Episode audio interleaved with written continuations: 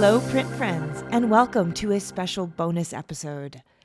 We are 10 days out from the world's most prestigious print fair, hosted by the International Fine Print Dealers Association.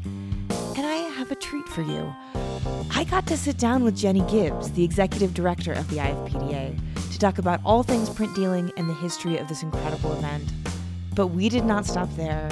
We are giving away four tickets, that's two sets of two, for you and a friend to go to the fair that's going to be held at the Javits Center in New York City from the 27th through the 30th of this very month. Because the fair is right around the corner, this giveaway is going to last a short 48 hours. So head on over to the Hello Print Friend Instagram, find the episode announcement, and there will be details to enter there. And without further ado, here is Jenny Gibbs. Hi, Jenny. How's it going? It's going well, thank you. Oh, it's so nice to meet you and see you and get to chat a little bit. Big fan, big fan of your podcast. Oh, thank you. Yeah, the IFPDA really looms large in my print world legends. And so I'm really excited for a chance to have a focused chat about it. Yeah. And before we get into all that, would you let the listeners know the who you are, where you are, what you do questions? Absolutely. I'm Jenny Gibbs, and I'm the executive director of the IFPDA and also the IFPDA Foundation. And the IFPDA is based in New York City. Wonderful. And so, for you, what is your first memory of coming to understand that printmaking was a thing? That understanding that there was this whole world inside the art world that was printmaking? Yeah, um, such a good question. So I, I, come from kind of a fine arts generalist background. I was a, a, fine arts generalist at Christie's for many years, and then before I came to the IFPDA, I was running the master's program in art business at Sotheby's Institute. So this is my my long way of, of saying I also ran the appraisal studies program of fine and decorative arts at NYU years ago. So I have too many decades of this generalist experience. So I've always known prints in a casual way, but it wasn't until I came to the IFPDA that I understood well the depth of the passion that print people have for prints, which is amazing. And also a little bit intimidating sometimes when I realized uh-huh. how important this fair is, the IFPDA print fair is to this community. You know, I hear this from curators and collectors oh this event is the most important thing in our year it's, mm-hmm. it's, great and it's also we, we take that we take it very seriously yeah i'm sure and then so what you talked a little bit about kind of your background before the ifpda what was sort of your motivation in making that jump and in plunging into this executive director position of a print world? Yeah. So as I said, just before I came to the IFPD, I was running the MA in art business at Sotheby's, and I I learned that the IFPDA was looking for a new executive director through a friend, a colleague. And I was I was a little bit intrigued because I had been to the fair. I'd been going to the fair for years. It was actually uh, in all candor, it was the only art fair that my husband and I would go to before I had to go to art fairs for my job. Oh, uh huh. We would go to her with our friends because we loved the work and we loved the. I, I, started off as an old master person. I was old master paintings at Christie's, and then was my career evolved, came to work with a lot of contemporary artists. So I loved that the IFPDA fair was old masters and contemporary, mm-hmm. and I loved obviously that the price point could be a few hundred to a couple of million. So I was intrigued with the, the thought of having a hand in, in, in, in running the fair. And it brings together a lot of different interests and I think skills of mine, both in because I've, I've been on both the nonprofit side, obviously, mm-hmm. and then mm-hmm. I've also been on the, the the commercial side. I was a museum director in the Chicago area for a few years, ran graduate programs for Massachusetts College of Art and Design. But then, as I mentioned, I've also worked with Christie's and Sotheby's.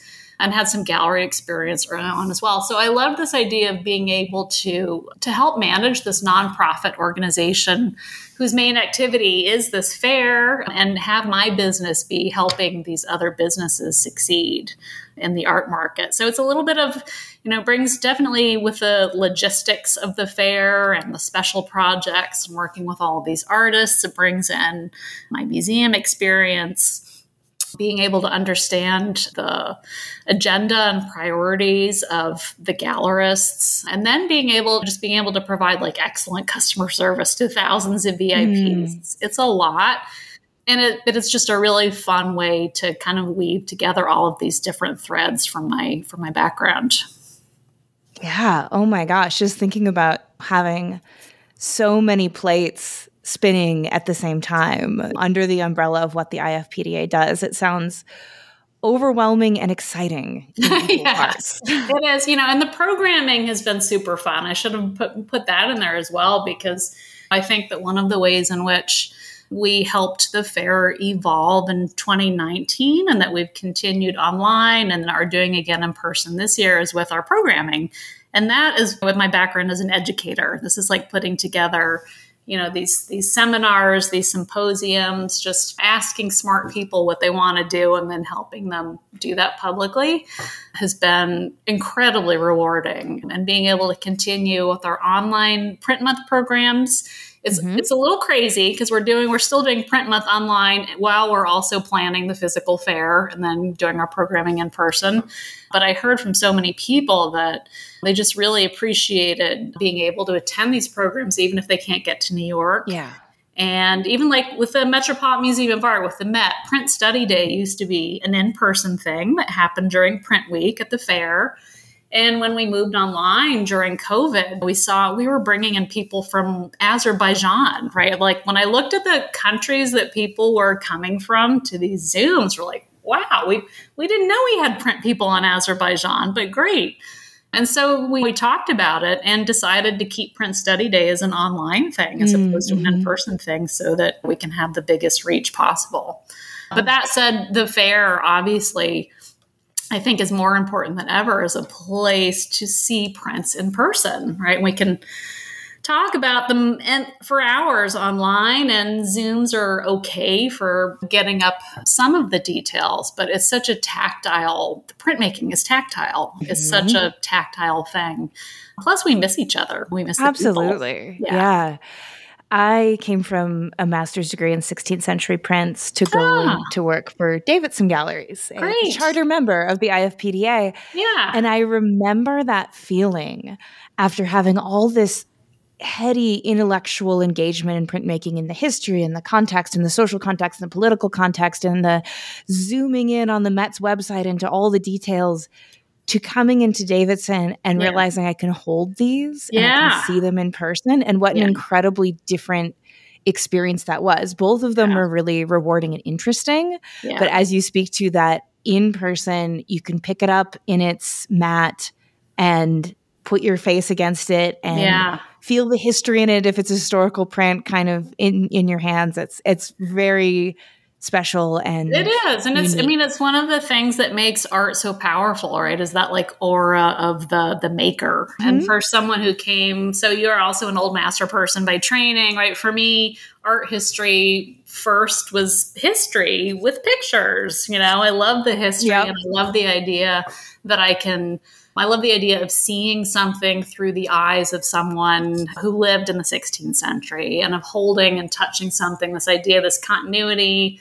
You know, it's a little like time travel. Mm, I love that. Yeah, I totally agree. So, can you give us a little history of the IFPDA? So, when did it start? Who started it? What was its goals then? Yeah.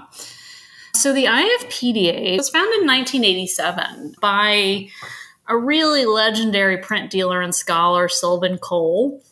And there were five original founding members. There were Sylvan, Mary Ryan, an amazing gallerist, Martin Gordon, who, for those who've been around for a while, will know as the founder of Gordon's Print Price Annual, which was the old, I mean, this was the Bible for pricing before the internet. Um, I remember Christie's when I was when I was running the sort of general fine art department at Christie's East. We would have like an entire wall of Gordon's print price annual, and that's mm-hmm. where you go for your comps.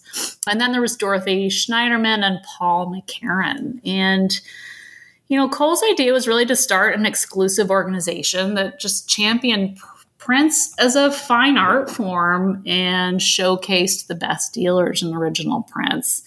And I think it's interesting looking at the the mission statement and some of the language. I think that early on there was there was sort of almost a an, a tone of apology or defensiveness. we're like, well, of course they are, but in 1986, uh-huh. maybe not. Maybe not so much. It's it's a conversation that fortunately we don't have to have as much that like of course prints are a fine art form but but the early language was very much had a different tone yeah i guess coming up on 40 years then that it's been in its existence. I'm, I'm born in 1984 so and i'm so i was like doing the math there. tell you when i was born. So i'm just i'm just a little bit older than the ifpda mm-hmm, mm-hmm. and and so how has that evolved? You know, what are some of the things that have changed, as I'm sure it has over almost four decades? Yes, it has changed. In the in the early years, the membership did not include private dealers, and it didn't include publishers. There was a requirement that you had to have a physical gallery space open to the public.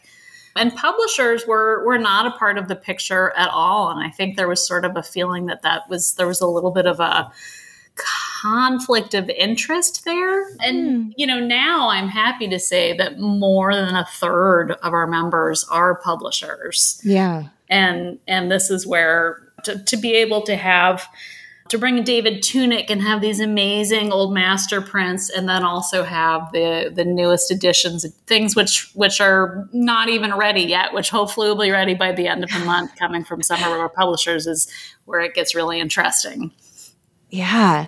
So, what is the kind of conflict of interest? I'm sort of just curious about that. Was it just yeah. that the publisher should be pure artistic motivation or something or, you know, or conflict of interest with the it's gallery? It's not even that complicated, although actually it is kind of complicated. And, and it is a conversation that we still have amongst ourselves in that. In the print world with publishers, we talk about the primary market and the art mm-hmm. market, mm-hmm. meaning something that hasn't been sold before. But in the print world, there's primary and then there's publisher primary, right? Yeah. And so that's where it gets a little a little a little more nuanced and a little bit complicated. We have publishers who are gallerists who are selling primary market work, work directly from the artist that hasn't been sold before. And then we also have publishers who are selling work directly. And so it's it's wonderful seeing these relationships amongst the members. It is a very, very, as all of the art market is, it benefits more from co- collaboration mm-hmm. than from competition. And so, kind of working out the the rules of the road and the protocols and understanding who's bringing what and making sure that you know that everyone's lane has been respected yeah, so to speak. So I, I do understand wh- why in the beginning, particularly with that concentration of mostly dealers and old master through early 20th century works, there may have been a little bit of a an anxiety about bringing in publishers and it's it's really funny the some of the conversations that I'm privy to because I will hear from from the from the secondary market galleries. And like oh it's not fair. The publishers can just make new work. You know, when the publishers are like know it's really not fair. Those secondary galleries can just go and get new work. And of course both of these processes considerable funds and expertise and time. So yeah. yeah, yeah absolutely. And and you know i mean even from my experience in the dealer side of the print world i can think well it's it's not fair. These secondary market folks have an established market. They it's not an uphill battle. You don't need to talk someone into a picasso. I mean right, right. there's so, and then yeah and then there's so many different elements. And i've i've been in that commercial side of the print world for for 10 years. And you know i've been also seen that can get complicated in terms of when the publisher owns some and the artist owns some and then the gallery is maybe. I mean it's right. it's as you said, it's it's complex, but of course, working together and keeping all those relations good just requires good communication and honesty. And exactly. people are good people. That tends not to be really an issue, which is nice. Exactly. exactly. As long as just expectations are expressed ahead of time i think like many things in the world yeah yep and and that whole the whole notion of well communication and transparency and that is something that is more important now than it was before the internet right oh, i mean you, right. you have to be transparent mm-hmm. yeah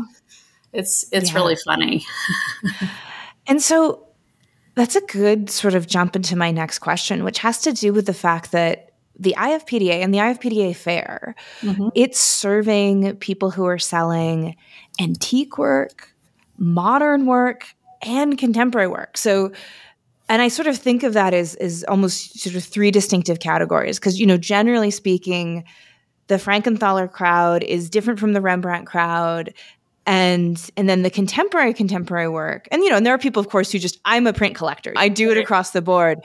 But it's the the context in which the prints are produced are so different. Mm-hmm. the context in which they are um, authenticated and priced i mean all of that is a little bit different. Mm-hmm. and so kind of meeting the needs of antique modern and contemporary under one umbrella yeah. how does the ifpda and the fair kind of go about doing that or maybe i'm overcomplicating it. Maybe it's not as as, as complicated as i think.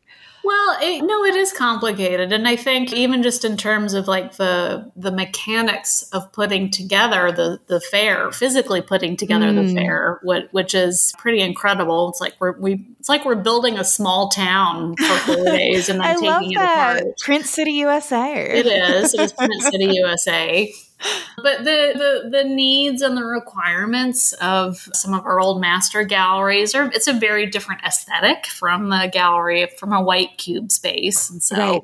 we we try really hard and we don't always get it right but we're trying to be able to accommodate these these different presentation requirements but it, it is it is for sure an ongoing project and one that re- just requires constant communication and work mm-hmm. Yeah. And so are there actually kind of different booths? I'm just sort of thinking about you said the white cube and of course having done print fairs and art fairs I can imagine just like that classic white cube and then mm-hmm. I don't know, maybe a a nice sort of a distinctive beige for the antique dealers or something make it feel like a library i mean the darker there, walls a, uh-huh. a, a, uh-huh. dark a dark ceiling scrim a dark wall a different kind of lighting yeah so to, to make it feel more like a cabinet and the and mm-hmm. the with the k with the, the old the other sense of the word yeah. as opposed to a white cube space which is extra hard in a place like the javits which is a giant contemporary space I would be kind of hard pressed to think of another fair just off the top of my head and my that is showing 16th century through the ink just dried yesterday yeah. kind of work. So it really is quite an unusual undertaking you, you don't really necessarily have a existing playbook to draw from. Right. Yeah i mean and, and some of that even comes into play in terms of booth placements.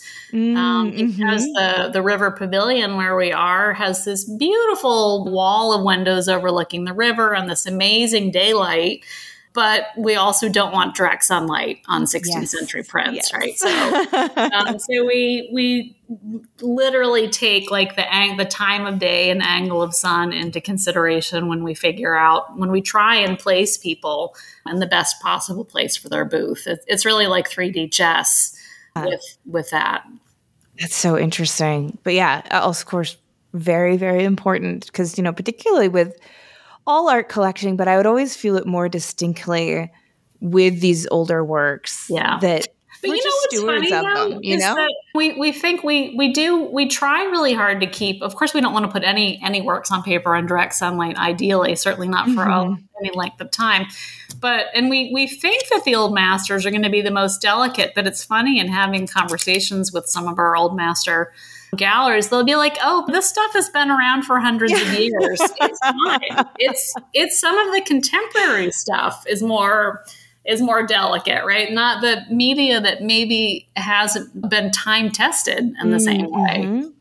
Well, and then, yeah, and also I imagine color comes into that hugely. Like most of what you're seeing, unless it's been hand colored by those helpful people in the 18th century, which I've right. definitely seen some 16th century right. prints kind of massacred a little bit by the, the coloring book 18th century fad. But right. yeah, yeah, for sure. It's, it's much to keep in mind. Yeah.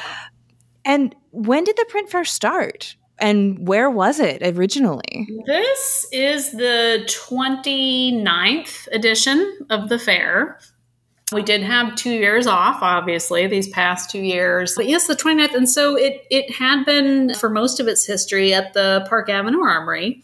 Mm-hmm. Um, and it moved to the Javits Center to the River Pavilion in 2017 was the first year for that.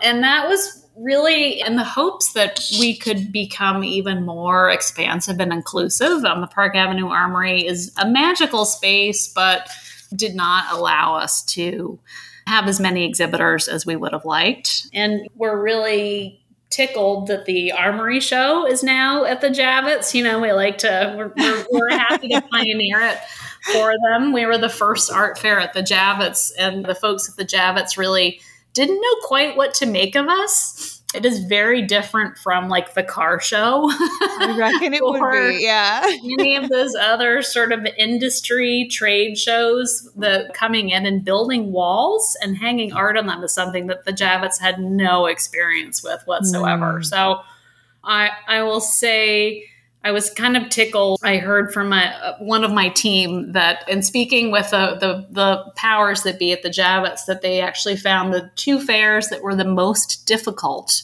of all the fairs. And the Javits is the the Javits is the busiest convention center in the United States. So the two fairs that they find the most difficult to work with are the Armory Show and the IFPDA.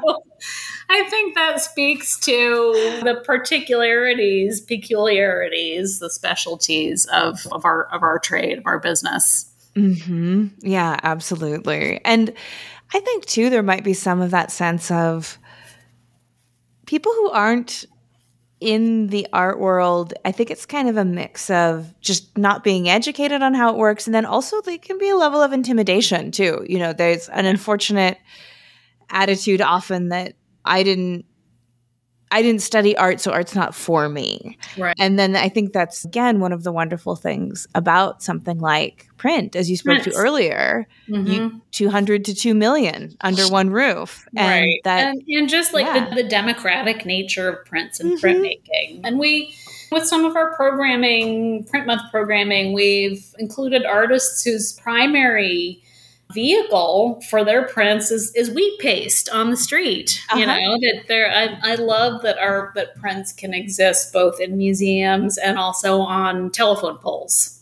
Yep. You know. Yeah.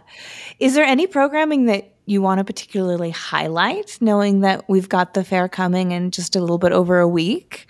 Yeah. Well, I'm I'm really really excited that Vija Celmins is speaking. She is receiving the Jordan Schnitzer Excellence in Printmaking Award and, and doing a talk with Samantha Rippner, who authored the catalog raisonné of Vija's prints. But but Vija is known for being somewhat reticent and not she doesn't particularly enjoy public speaking. And so i am so grateful. I am so thankful that she has agreed to do this. And there have been so many people who are well i've never heard her do any any public speaking. So there are just a lot of people who are really excited to come and pay homage to her incredible work and to yeah. hear a little bit more. We also have Derek Adams. We commissioned Derek to create a site specific installation. At the, the, the big wall as you enter the fair this year will be Derek's piece, which is called Eye Candy.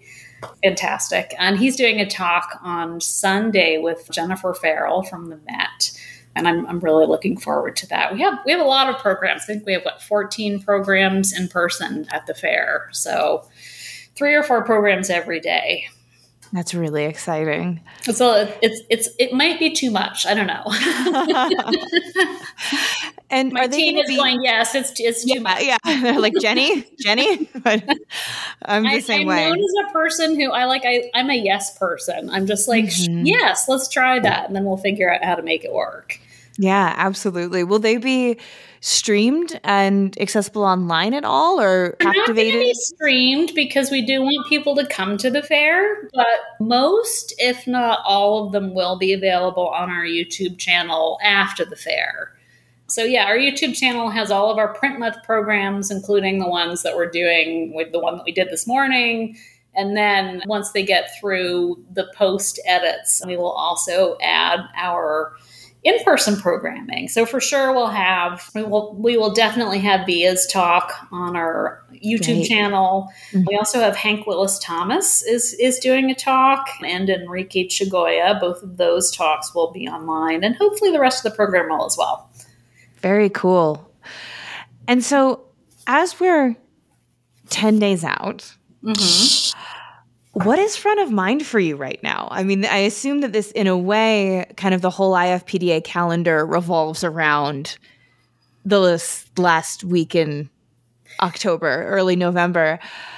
What's kind of the the hurdles you still like you need, you feel like you still need to cross or things that you're really grateful you have checked off. What's this time yeah. like for you as the yeah, executive I mean, director us, really by this point all of the hard work that we've been doing 9 months prior is is all kind of coming into play. So mm it is that this is obviously doing a doing a fair is is there's so many moving parts 76 exhibitors plus their staff plus i think we have 54 presenters you know we have 10,000 VIPs we have it's it's just a lot and so we really start locking things down as far in advance as we can. Mm-hmm. There the big variable for us of course is always just well who's going to come? Who's going to come yeah. out? And that's the we that's that's the part where we just sort of have to wait and see. But i will say that we're i i am kind of astonished at ticket sales. We are we're we're 200% above where we were at this point in 2019 and so I think that really speaks to just this pent up demand to, to yeah. get back out and see each other and to see prints in person. I had expected, because all of our ticketing is online now, as mm-hmm. it is for all of the fairs, I, I expected that we would see an uptick in, in some of the tickets, but I did not expect that we would just see it like across the board. Our, our VIP sales is up over a thousand percent. That's so cool. Which sounds like a crazy number, and it is, but I think that I think that the the opening day is going to be robustly attended. But I don't know, right? This is always the this is the big variable. So that's what I'm thinking about as we do it's like you're having this great party and you set the table and you make the food, and then you just have to wait and see who shows up. Absolutely. And so for the VIPs, I feel like people, you know, may or may not know who've been to print fairs or art fairs that there's two versions of the tickets, often, sometimes 3 mm-hmm. or 4 mm-hmm. What do the VIPs at the IFPDA get? Is it early access? Is it the champagne lounge? It is. It is early access, and then and then access throughout the fair. We also have a number. We do have many VIP programs, including some champagne receptions at Ruiz Healy and cocktail reception at the Print Center, formerly IPCNY breakfast at Pace Prints. We do have a whole program of VIP activities that start even before the fair opens. But at the fair itself, the, the main thing is that early access. Early access to the booths and early access to to the gallerists, to the dealers, the opportunities to, to have those questions. I mean, it's no it's no secret that the majority of all sales that happen at any art fair happen on that first day.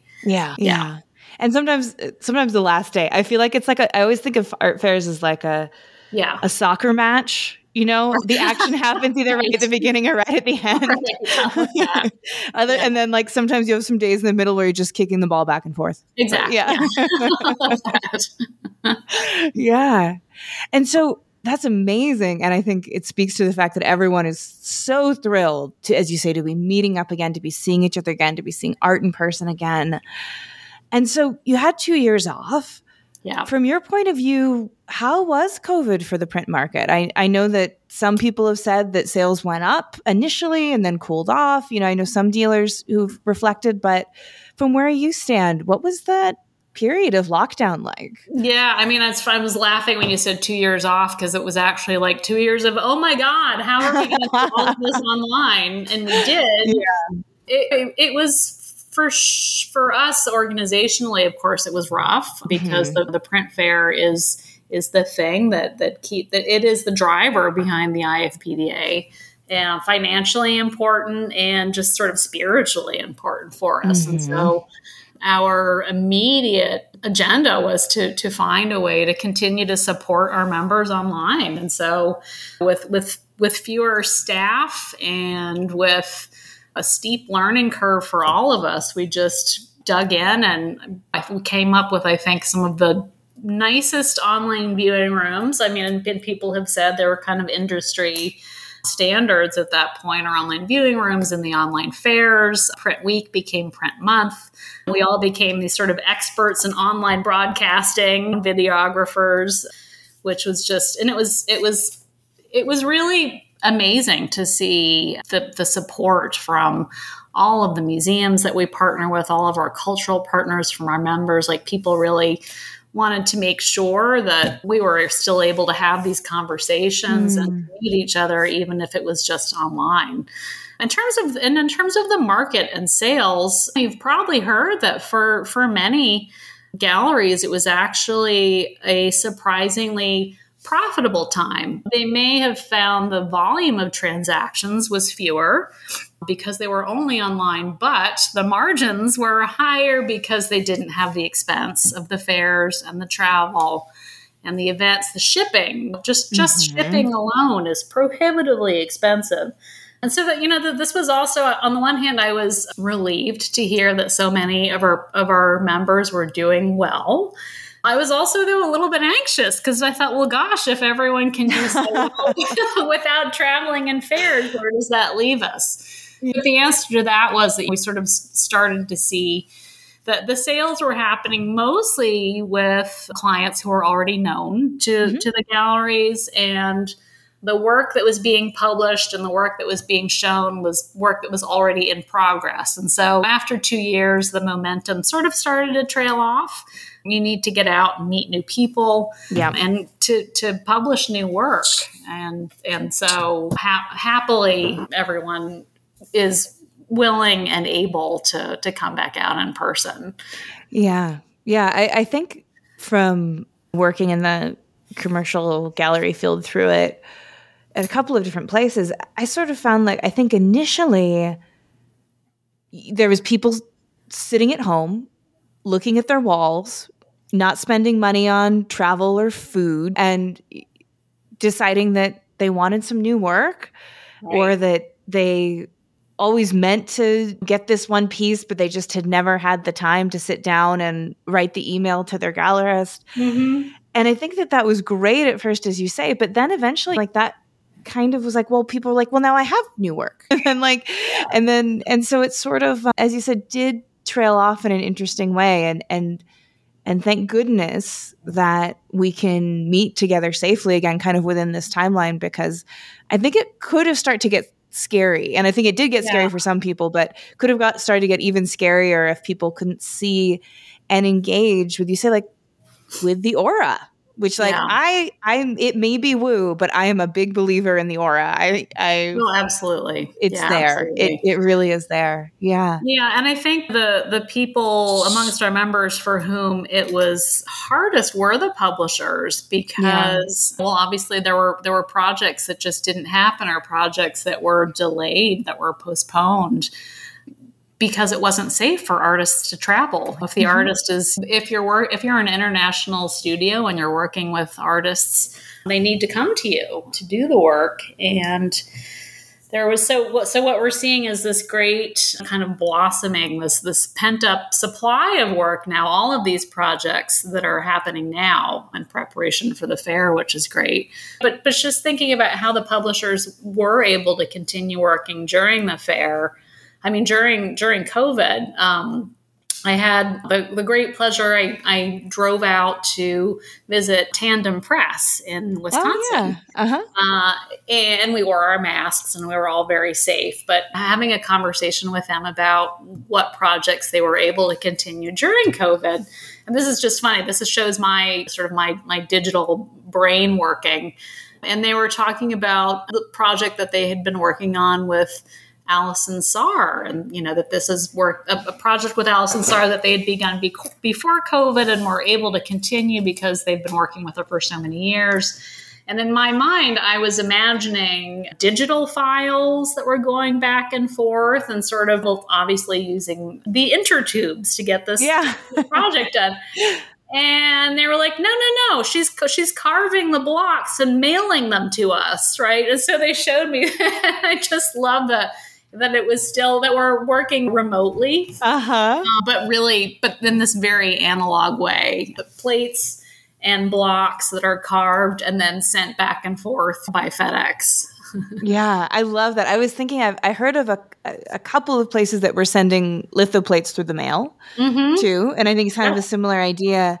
And and while it worked and it was definitely a necessary solution at the time, I didn't know anyone who who didn't say, but there's nothing like standing there together and right. seeing the first proof together and yeah. and you know the real time oh like what do you think is this is this red to orange what do you like i mean like those yeah. kind of magical collaboration moments totally were, yeah, I mean, were lost the sound, yeah. the sound and the smell of the studio mm. are, are amazing i love ulae had did a series of great instagram posts and what was their hashtag? Was I think it was hashtag strangely satisfying sound, something like that. You know, just the, the sounds of, of yeah. the rolling and the pulling, which is great. But yeah, I mean, the, and the variations in color. I mean, we you try and FaceTime with people, mm-hmm. and I often, when we do all of our online programs, I'll have multiple devices going, all watching the same thing. I can see the huge variations in color yeah. from screen to screen. So mm-hmm. yeah, for, for sure, it is it, it is a pale facsimile. Yes. Being yeah. there in person. And so for this year, back and better than ever, mm-hmm. is there anything like new or particularly exciting? You know, you talked about some great programming, but is there a new publisher you're super keen to see what they do or a, a, new just angle that you're taking this year yeah we have we have a lot of new things this year i'm happy to say so coming coming out of COVID and this online platform, as I said, one of the things that was great about it was that we were able to expand our reach and to be more super inclusive so that even just amongst our members, so that our online fairs, you know, would I think we had 120, 130 of our 150 exhibitors online, which is more than we can accommodate in mm-hmm. a physical space but we really wanted to to like keep this big tent feeling to to be able to make it accessible financially for for more of our members, not just the the the the A-listers with the big box galleries who mm-hmm. do all of the, the fairs, but also the folks who had spent more time with the tabletop fairs and the satellite fairs. So we added a tabletop section, which I'm super excited about. So and I think it's going to be really elegant. So, in addition to our triple XL booths, uh-huh. we also have tables. That's so cool. So you'll see an even wider range, I think, than we've had mm-hmm. in the mm-hmm. past. And the tabletop section includes old master dealers and also some publishers. So there's going to be a range back there as well. Oh, yeah. And we also, this is the first time that we have invitational exhibitors. We reached out to, we have six invitational exhibitors and we're doing this in part because we, we want to showcase um, I don't want to say younger because that sounds ageist, but we're showcasing some some shops, emerging, some yeah. nonprofits, some emerging talent who may or may not be known to our core audience, and it's just it's it's I'm really excited to see the the work that they're bringing to these booths, and we're really we're hoping that some of these relationships also maybe lead to future membership. That, of yeah. course, is our, our not so hidden agenda. And then we have more projects, more curatorial projects. So I mentioned the Derrick Adams site specific installation, and that is the wall that in 2019 Swoon was commissioned to create that project. Derek has that that spot now, and then we have two other projects as well. We have Latoya Hobbs, who mm-hmm. is one of the founding members of Black Women of Print, is also doing a large installation. She's bringing, so cool, she's bringing a really like colossal, epically scaled woodblock called Jeanette's Daughters, and then her series of portraits of the other founding members from Black Women of Print. And mm. we're doing a program with some of the current and former members of Black Women of Print that's being moderated by Kimberli Gant, curator from the Brooklyn Museum. And we're doing that in conjunction with the installation at the Met of the portfolio published by Black Women of Print in 2019 Continuum. So we're talking about these artists, these founding members of Black Women of Print, and then the artists whom they refer to as the Four Mothers Emma Amos, mm. Elizabeth Catlett. So it's this really wonderful sort of full circle conversation and work that comes out of it. And then we also have a curatorial project from Susan Tallman, mm-hmm. who is just brilliant. She's yeah. doing a couple of things at the fair. She's doing a talk on, she's currently at work on the catalog raisonné of Kerry James Marshall's prints. Okay. And so she is doing a talk. He he is a serial, I would say almost compulsive printmaker. And he makes these, he makes them by himself in his studio. So there are literally thousands of prints by Kerry James Marshall that no one else has ever seen, no one but Susan. Mm. They've been at work on this for a few years, and she said every time that she's ready to go to press, he's like, "Oh, but wait, I haven't shown you these." open up another flat file. So she's doing that talk, and then she's also curated, related, a curatorial project on tronies. And tronies are, it's a 17th century Netherlandish trope in which they're not portraits, but they're sort of sort of generalized portraits. So you think about a lot of like the Rembrandt portraits, things that sort of look like portraits, but they're not portraits. The focus is on a type or a sort of g- general character study. More of a character study as opposed to a specific portrait mm, of a mm, person. Mm-hmm. And this, of course, is something that Kerry James Marshall has done in his printmaking. Think of the portraits, those etchings that he did with Paulson Fontaine, handsome, just sort of a guy in a hoodie. Another one, beautiful. So she's bringing in some tronies by Kerry James Marshall and then from a number of other contemporary and old master artists. So it's going to be a focus on tronies. I'm making air quotes, but I realize no one can see me. Yeah. um, tronies from the 17th century through yesterday. That's incredibly exciting. Everything you mentioned, I'm just grinning ear to ear. And yes, the wonderful Susan Tallman, who was cited extensively through my own thesis. So I think this is a, a fangirl print world moment for oh, me. Totally. Um, I am knowing that she's taking girl. that on. Yeah. yeah. Total oh. fangirl. And I love the fact that you know, with she is a literal rock star as well, mm-hmm. right? Seasons. And so, what do you see for the future of the market? You know, having been in the the business a while and seeing it through COVID and this new integration and all the exciting things, what's on yeah. the horizon for print? I think, I think it's a pretty bright horizon for for print making and the print market. Not to make it all about market, but that but that is what we do. Mm-hmm. The the fact that that we continue to have these huge audiences for the online programs, that our ticket sales are just off the chart, that we have so many people interested in becoming new members, new collectors coming to the fair.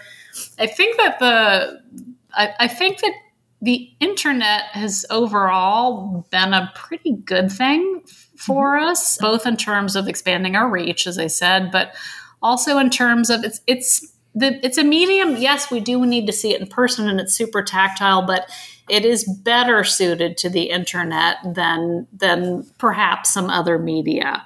There's a, a, certain comfort in in an editioned work um, and obviously, not all prints are editioned. This is masters were not didn't exist in editions mm-hmm. as we know them. Monotypes, there are all these unique works. But but when we think about edition work, it certainly does lend itself, I think, more comfortably to online sales. So I think all of this put together has put us in a pretty good pretty good place going forward. Yeah. And I don't think I don't think NFTs are going to supplant no prints. so I agree. I'm just going to yeah. put that to bed right now. Mm-hmm. I just don't mm-hmm. think that's going to happen. Yeah, I, I, I can't imagine. Yeah, I, I yeah, I'm right there with you, and and even kind of to expand on that a little bit, I really think that just Instagram has done wonders for yes. printmaking. Yes, because having someone, you know, having been someone who 2013, I'm, I'm Matt Davidson. It's kind of before Instagram's really become so ubiquitous. And I would try to explain process the process of how right. something was made to someone who came out off the street who's really interested, has money, wants to buy. Yep. And I'd go through all of it and they'd be like, So I'm looking at a copper plate? I'd be like, No, no, no, no, hold on. Okay. Right, right. Roll it back. Let me start again. And so the fact that you can see in real time in these really masterfully crafted videos yeah. that sometimes have music or sometimes have that like printmaking ASMR underneath, which, is wonderful as well. That I I think that gets just people more excited about it as collectors and as makers. And of course, as we know, the collector maker Venn diagram has a fair amount of overlap as well because people who understand how it's made often want to buy work. Yeah. That's actually one of the things that I that I love about prints. I love that prints are the thing that artists have been collecting since mm-hmm. Rem- well Rembrandt we know had like went bankrupt in part because of his enormous print collection, his habit. I love when when Jeff Koons came and did a talk for us at the fair in 2019. He he stayed on for I don't know a couple of hours, mostly in the old master booths. Right, he's like an mm-hmm. avid collector of old master prints. Yeah, you're absolutely right. The people who the more you know about it, the more the more prints you want. Um, yes, like I yeah with with with my budget and you were talking about the tabletop section, I could like feel like my credit card like vibrating in my wallet totally. just yeah, thinking yeah, about yeah. that yep. in in anticipation. So when the time we have left, we've got a lot of emerging printmakers, a lot of student printmakers who are listening to the podcast regularly. Mm-hmm. What do you mm-hmm. think is important for them to know? People who are just kind of starting on their making, selling, marketing journey as someone who works with, as you say, the the A-listers and has put on this fair.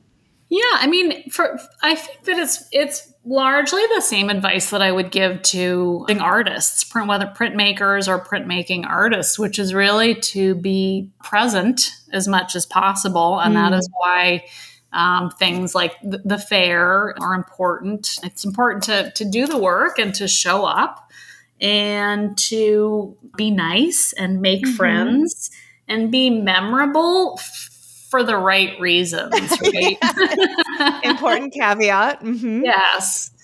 It, it's really not that much more complicated than that. Obviously, skill and talent and experience are all required, but but being able to show up and do the work and be nice. This, this is the advice that I gave my kids growing up. This is what we just show up, do the work, be nice, right? And, and repeat. Will will take you far. You will see the people at the top of the trade, both as dealers or as collaborative printmakers, as artists. Almost always, the the traits that they have in common are they're nice. They mm-hmm. work really hard, and they always show up. Right? Mm-hmm. it's, it's, it, there is no secret sauce beyond that. Yeah, yeah. I've had a thing perfect. I was gonna if I was to add anything else, I would say like dress like you want to be there too. That's always good too. Right. you know, is is is part of it. So, yep. but yeah, that's beautiful. For me, that goes with being memorable for the right reasons. Right. right. exactly. and so you mentioned at the very top the IFPDA Foundation as well. Yes. So, yes. what is that, and what does that do? Yeah, so the IFPDA Foundation is, is is a 501c3 and we provide direct support to museums and other nonprofits for exhibitions, for research. We fund a lot of curatorial internships. We provide, we fund the, the Champion Scott Acquisition Prize, which is funded by Champion Scott. Those are the donors, all of the Schnitzer Talks and the Schnitzer mm-hmm. The the foundation I think is a is a really important part of just kind of the print world ecosystem. Not all of the grants that we give are large. We give a hundred percent of the revenue that the foundation earns every year goes back out in grants. It has no it's it's it, it is the same staff who's running the IFPDA. So donors really get like maximum bang for the buck with that. Mm. And if you look at the IFPDA Foundation website and see some of the, we list all of the grant recipients and the book award winners, curatorial internships, all of that. It is such a wide ranging list of institutions and individuals that we have provided support for in a we, we know that these type of this type of funding can be can be hard to come by and unfortunately maybe even harder to come by for for, for some of our print curators mm-hmm. so we one of the reasons why we work so hard to make the fair as successful as we can is number one of course for the benefit of our members but number two all of the ticket revenue from the fair benefits the foundation. So that all becomes future curatorial interns and and exhibition underwriting. Mm. that's wonderful. And you know as you say so important. And i think part of the reason why the ifpda is such a foundational institution for the print world at large is it's it's not just something that puts on a, a fair which of course is important fairs are a way that people interact with the art world in a in an in-person way and that's always good but yeah i've known some projects that have been funded by the foundation and the print world is better for them and yeah. so yeah it's thank it, you for the, really the, work rewarding. that it does it, it mm-hmm. really is it is one of the reasons why i wanted to come work for the ifpda mm. yeah, yeah absolutely well where can people find the IFPDA, the IFPDA Foundation, get tickets, follow exciting updates? Where do you live online? All of our stuff at ifpda.org. Super simple. And we will be at the Javits Center in New York, October 27th to the 30th. Tickets are online and also available on site, although online in advance I think is a little bit less expensive. There's a service mm-hmm. fee at the door. So, yeah, just go to ifpda.org and you can follow the breadcrumbs to the foundation, to the fair, to our list of members, to our uh, page where we list all of the exhibitions and news about all of our members around the world. There's a lot of information there. Very cool. Well, Jenny, thank you so much. I'm sure this is a busy time, and I really appreciate you letting me borrow an hour of it from you. My pleasure. And thank you for all the work that you do. And I, I look forward to seeing you in New York. I'll see you in New York. Well, that's the end of our bonus episode, Print Friends. And be on the lookout for yours truly showing up at the fair next week in person, where I will be broadcasting live on the Hello Print Friend Instagram. We're going to see all of the exciting happenings, the great people, and of course, incredible prints. You won't want to miss it. This episode, like all episodes, was written and produced by me, Miranda Metcalf, with editing by Timothy Pauschak and music by Joshua Weber. And I will see you in New York.